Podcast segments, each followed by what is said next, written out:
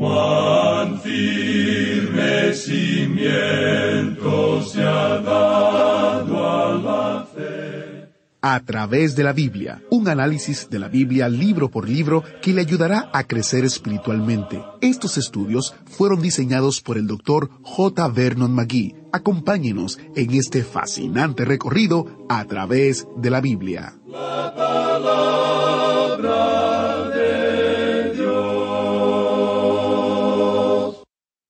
Así como el Nuevo Testamento presenta al Señor Jesucristo como su tema, Isaías también presenta como el tema suyo al Señor Jesucristo.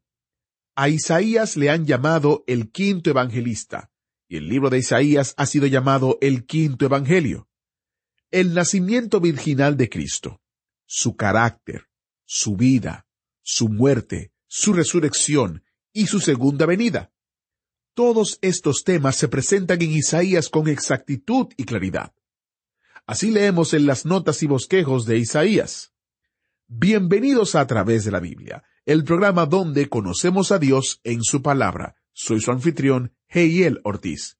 Hoy continuamos con nuestra introducción al libro profético de Isaías. Les animo a todos a suscribirse para recibir las notas y bosquejos y nuestro boletín si todavía no lo han hecho. Las notas y bosquejos realmente son una herramienta útil que el doctor Magui autor de El estudio de A través de la Biblia, diseñó para ser usado por los oyentes de este programa. Así que fueron escritos con usted en mente y lo hacemos disponible sin costo alguno para usted. El boletín mensual también incluye las historias especiales, los testimonios y videos que estamos compartiendo este año mientras celebramos el 50 aniversario de A través de la Biblia en español, celebrando la fidelidad de Dios con este ministerio. Visite a través de la biblia.org barra notas y allí encontrará la información de cómo suscribirse o descargar los materiales. O usted nos puede contactar a atv.transmundial.org o a la dirección que daremos al final del programa lo que funcione mejor para usted. Nuestro objetivo es simple, hacer llegar los recursos de a través de la Biblia a usted sabiendo que Dios promete que su palabra hará lo que Él se propone en cada uno de nuestros corazones. Si usted lleva mucho tiempo en el autobús bíblico, sabe que este ministerio es un esfuerzo de colaboración, una obra de amor de mucha gente. Eso incluye a aquellos de ustedes que oran y apoyan financieramente este ministerio. La verdad es que no hablamos mucho de finanzas. Creemos que Dios levantará personas para apoyar las necesidades financieras de este ministerio de acuerdo como Él lo ha usado en sus vidas. Y oramos para que las personas que han sido bendecidas por Él también lo apoyen financieramente. En la conclusión de Colosenses, hace unos días atrás, oímos hablar de siervos y amos y de los que servían con Pablo para hacer llegar la palabra de Dios a los que vivían en el primer siglo. Bueno, nosotros somos los que estamos sirviendo a Dios para llevar la palabra de Dios a los que viven en el siglo XXI. Damos gracias a Dios por sus muchas bendiciones y la manera que Él provee fielmente a través de su pueblo para continuar y extender el ministerio de a través de la Biblia. ¿Qué tal si iniciamos en oración? Padre Eterno, te pedimos que prepares nuestros corazones ahora para lo que tú quieres que recibamos de tu palabra hoy. Gracias por la oportunidad de escuchar y responder a tu verdad en relación a nuestros corazones. Todo esto es gracias a Jesús, en cuyo nombre oramos. Amén. Con nosotros, nuestro maestro Samuel Montoya y el estudio bíblico de hoy. En nuestro programa anterior, amigo oyente, comenzamos a hablar acerca de las profecías del profeta Isaías. En realidad no mencionamos nada en cuanto a lo que Isaías profetizó. Lo que hicimos fue poder ver las bases de esta nueva sección de las Sagradas Escrituras a la cual hemos llegado. Hablamos entonces del profeta y de la profecía.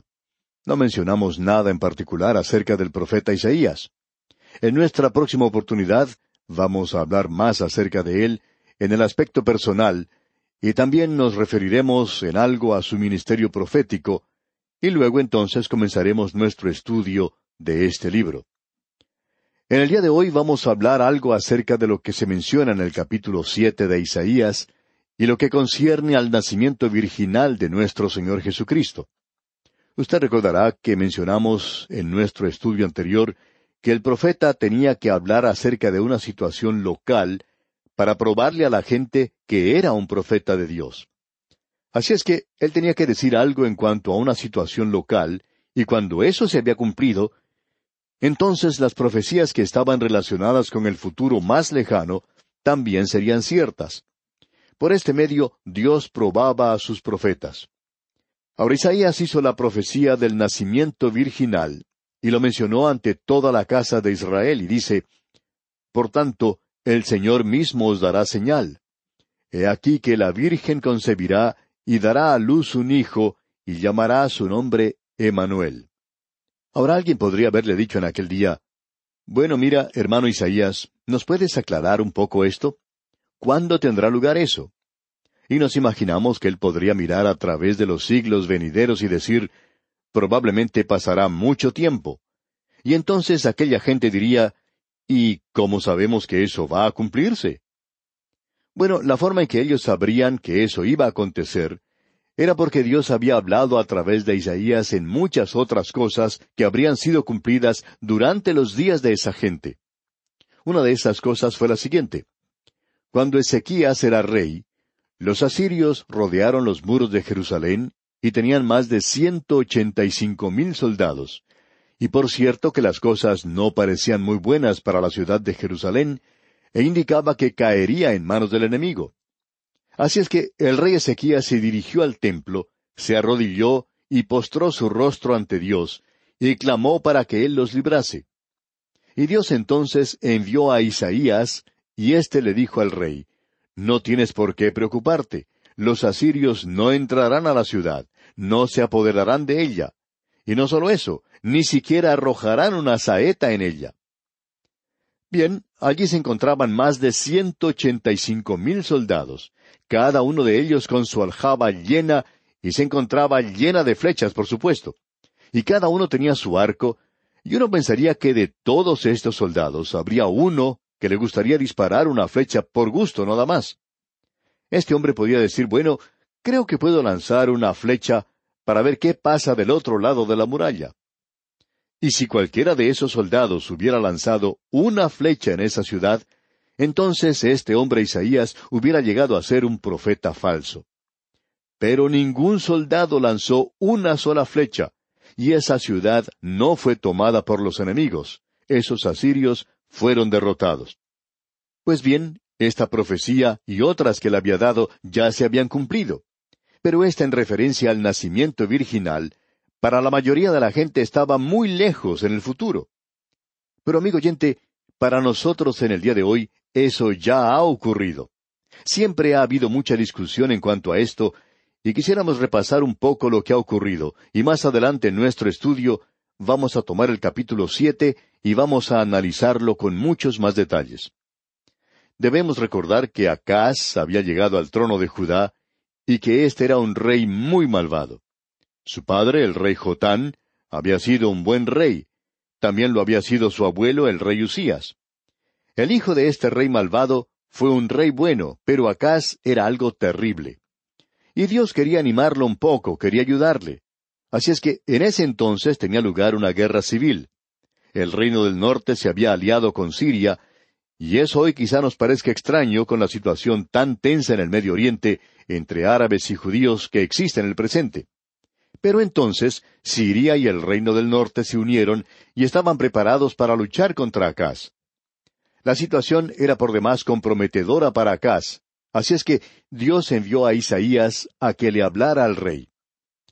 El profeta viene a darle ánimo y le dice al rey que no tiene por qué preocuparse, que Dios le librará de esa situación. Y el profeta le dice que para estar seguro le pida una señal a Jehová, que le pidiera una señal a Dios. Bueno, el rey Acaz era un fraude. Y leemos en el versículo doce del capítulo siete de Isaías lo siguiente No pediré y no tentaré a Jehová. Podemos apreciar que él aparentaba ser piadoso, pero era un fraude en realidad. Y uno escucha mucho en el día de hoy acerca de una piedad falsa. Cierta señora se burla de aquellos que tienen temor de viajar en los aviones. Ella dice que debe ser falta de fe el tener ese temor. Y esta señora dice que cuando ella y su esposo tienen que viajar, siempre oran antes de subir al avión y saben de seguro que ese avión no se va a caer.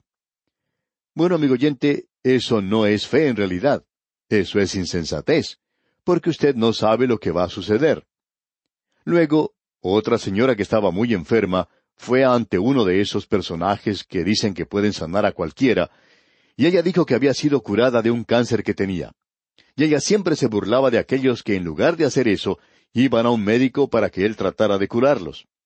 Bueno, debemos agregar que esta mujer fue sepultada algún tiempo después y murió de cáncer. Eso pues era insensatez. Opinamos que ella debería haber ido al mejor especialista que hubiera encontrado. Eso es lo que hacemos nosotros. Vamos al médico, pero por supuesto, primero vamos a Dios y confiamos en el Señor.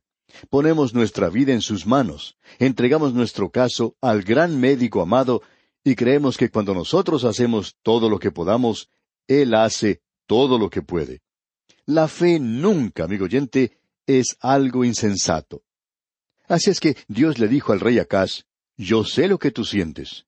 Dios conocía su corazón y él estaba muy atemorizado. Sin embargo, este hombre dice, Yo no le voy a pedir ninguna señal a Dios, no quiero tentar a Dios. Él era lo que podríamos llamar un sinvergüenza, amigo oyente. La fe nunca es como un salto en las tinieblas. No es algo que por casualidad sucede. No es el cerrar los ojos y esperar que las cosas se resuelvan por sí mismas. La fe siempre descansa en los hechos. Debo confiar en Cristo porque sé que Él es un hecho histórico. Dios le había pedido a la gente antes de eso presentar un pequeño sacrificio. Eso les ayudaba a la fe de ellos. Pero en el día de hoy, amigo oyente, usted y yo miramos a lo que sucedió en la historia y sabemos que Él vino. Y eso ya se ha cumplido. Notemos ahora lo que Dios le dice a Acaz. Dios dice en el versículo trece de este capítulo siete de Isaías, Dijo entonces Isaías, Oíd ahora, casa de David. ¿Os es poco el ser molestos a los hombres, sino que también lo seáis a mi Dios?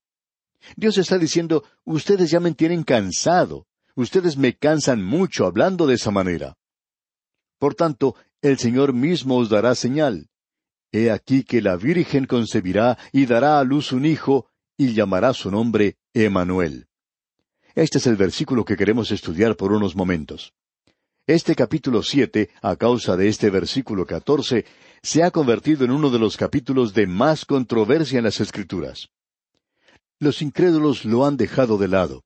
Ellos buscaron desesperadamente, pero en vano, tratando de encontrar alguna causa para rechazar el nacimiento virginal se ha batallado mucho en cuanto al significado de la palabra en hebreo que significa virgen. En hebreo la palabra es alma, y esa palabra se traduce como virgen. En algunas otras secciones, esa palabra había sido traducida como una joven mujer, y luego en las notas se indicaba que era la palabra virgen, y por supuesto que eso tendría que ser cambiado. Y el argumento tenía que ver con el significado de la palabra alma y se insistía en que todo lo que significaba era nada más que una joven mujer. Y es cierto que en otros lugares es traducido como joven mujer, y no se traduce como virgen. Pero uno puede estar seguro de una cosa, amigo oyente, y es que siempre significa virgen. Ahora permítanos ilustrar esto. Para hacerlo vamos a leer allá en el libro de Génesis, capítulo 24, versículo 43. Pero antes de hacerlo, Permítanos mencionar que en esta situación se encontraba el siervo de Abraham, quien había ido a buscar una esposa para Isaac. Él está aquí contando lo que había ocurrido cuando había llegado a esa tierra. Él se había encontrado con Rebeca, y en este versículo cuarenta y tres leemos He aquí yo estoy junto a la fuente de agua. Sea pues que la doncella que saliere por agua, a la cual dijere Dame de beber, te ruego, un poco de agua de tu cántaro, Ahora se puede comprender muy bien la clase de esposa que el siervo está buscando para el hijo de su amo Isaac. Regresemos un poco en este mismo capítulo veinticuatro de Génesis y leamos lo que dice el versículo dieciséis. Y la doncella era de aspecto muy hermoso, virgen. Esta es una palabra diferente. Se podría haber traducido como doncella o joven mujer, a la que varón no había conocido. Y no creemos que ninguna persona pueda comprender mal lo que se está diciendo aquí. Aun cuando se haya utilizado esta palabra alma, que en otros lugares es traducida como joven mujer, en este caso tiene que ver con el hecho de que se trataba de una virgen, y eso quiere decir que ningún varón la había conocido. Hay veces que me da qué pensar cuando un liberal dice que la Biblia no nos enseña nada acerca del nacimiento virginal. Sin embargo, amigo oyente, podemos ver que esto aquí está muy claro. Usted puede negar el nacimiento virginal, pero usted no puede negar que Isaías y Mateo están hablando de una forma muy clara y explícita acerca del nacimiento virginal. Así es que esta palabra que tenemos aquí nos indica con toda claridad que significa una joven mujer soltera. Y usted puede notar que la traducción de la Biblia en la revisión del año 1960 utiliza la palabra virgen. Así es que algunos se sintieron obligados a cambiar eso, pero las versiones más antiguas no fueron cambiadas. Trataron de hacer algún cambio, pero no lo encontramos allí. Es bueno para nosotros saber, y creo que es algo que ha sido comprobado, que cuando se cita en el Evangelio de San Mateo esto mismo, la palabra griega que se utiliza allí no da lugar a ninguna controversia, ya que se utiliza la palabra griega partenos. Ahora, partenón eran ruinas que se encontraban en Atenas, del templo dedicado a Atenea Partenos, diosa griega de la sabiduría, de las artes, de las ciencias y de la industria. Amigo oyente, los griegos daban mucho énfasis al hecho de que ella era una virgen, y no había ninguna controversia en cuanto a eso. Y esa es la forma en que el Espíritu Santo lo ha interpretado en el griego. Creo que para aclarar esto podemos observar lo que dice el evangelista Mateo en el capítulo uno de su Evangelio, versículo dieciocho. Dice ahí, el nacimiento de Jesucristo fue así. Es decir, esto es lo que sucedió porque había sucedido algo bastante extraño. Antes se decía que fulano de tal había engendrado a fulano de tal y así en adelante. Pero aquí leemos, y Jacob engendró a José, marido de María, de la cual nació Jesús llamado el Cristo. Versículo 16. Algo ha cambiado aquí. José no es el Padre, y eso es lo que se recalca aquí. Ahora el evangelista Mateo va a decirnos aquí, estando desposada María su madre con José, antes que se juntasen, se halló que había concebido del Espíritu Santo. José su marido, como era justo y no quería infamarla, quiso dejarla secretamente. Y pensando él en esto, he aquí un ángel del Señor le apareció en sueños y le dijo, José, hijo de David, no temas de recibir a María tu mujer, porque lo que en ella es engendrado del Espíritu Santo es. Ahora ese es el testimonio del ángel. Y dará a luz un hijo, y llamará su nombre Jesús, porque él salvará a su pueblo de sus pecados. Todo esto aconteció para que se cumpliese lo dicho por el Señor por medio del profeta, cuando dijo, He aquí una virgen concebirá y dará a luz un hijo, y llamarás su nombre Emanuel, que traducido es Dios con nosotros. Ahora esta palabra que se utiliza aquí, refiriéndose a la virgen, He aquí una virgen concebirá, es la palabra griega partenos. Y el Espíritu Santo había elegido esta palabra porque antes él había dado la palabra alma a Isaías, y alma significa virgen. Un experto en materias hebreas nos dijo en cierta ocasión, es posible que un hombre tenga tres hijas, y si alguien le pregunta a él, ¿cuántas hijas tiene usted? Él puede contestar, tengo tres hijas, pero dos de ellas están casadas, y tengo una muchacha en casa. Ahora, si usted le hiciera algunas preguntas cuando él utiliza esta palabra muchacha, preguntándole lo que quería decir con eso, Usted diría, bueno, ¿no quiere decir usted que es una virgen? Estoy seguro que ese hombre le podía dar a usted un golpe, porque eso es exactamente lo que él quiere decir. Y ese experto en asuntos hebreos dice, los liberales no entran en el sentir del idioma. Y eso es algo muy interesante, y aquí lo vemos que es bastante claro. Una de las cosas que nos sorprende es la siguiente. Él nunca fue llamado Emanuel.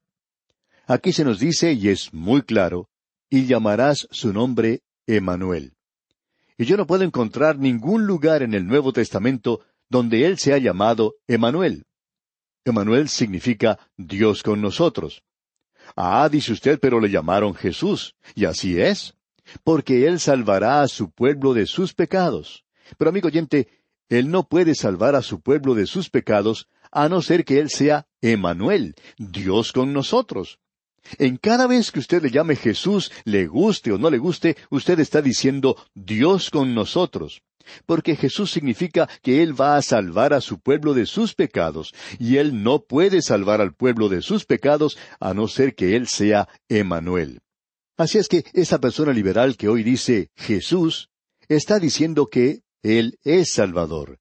Él salvó a su pueblo de sus pecados, y eso quiere decir que Él es Emanuel, Dios con nosotros.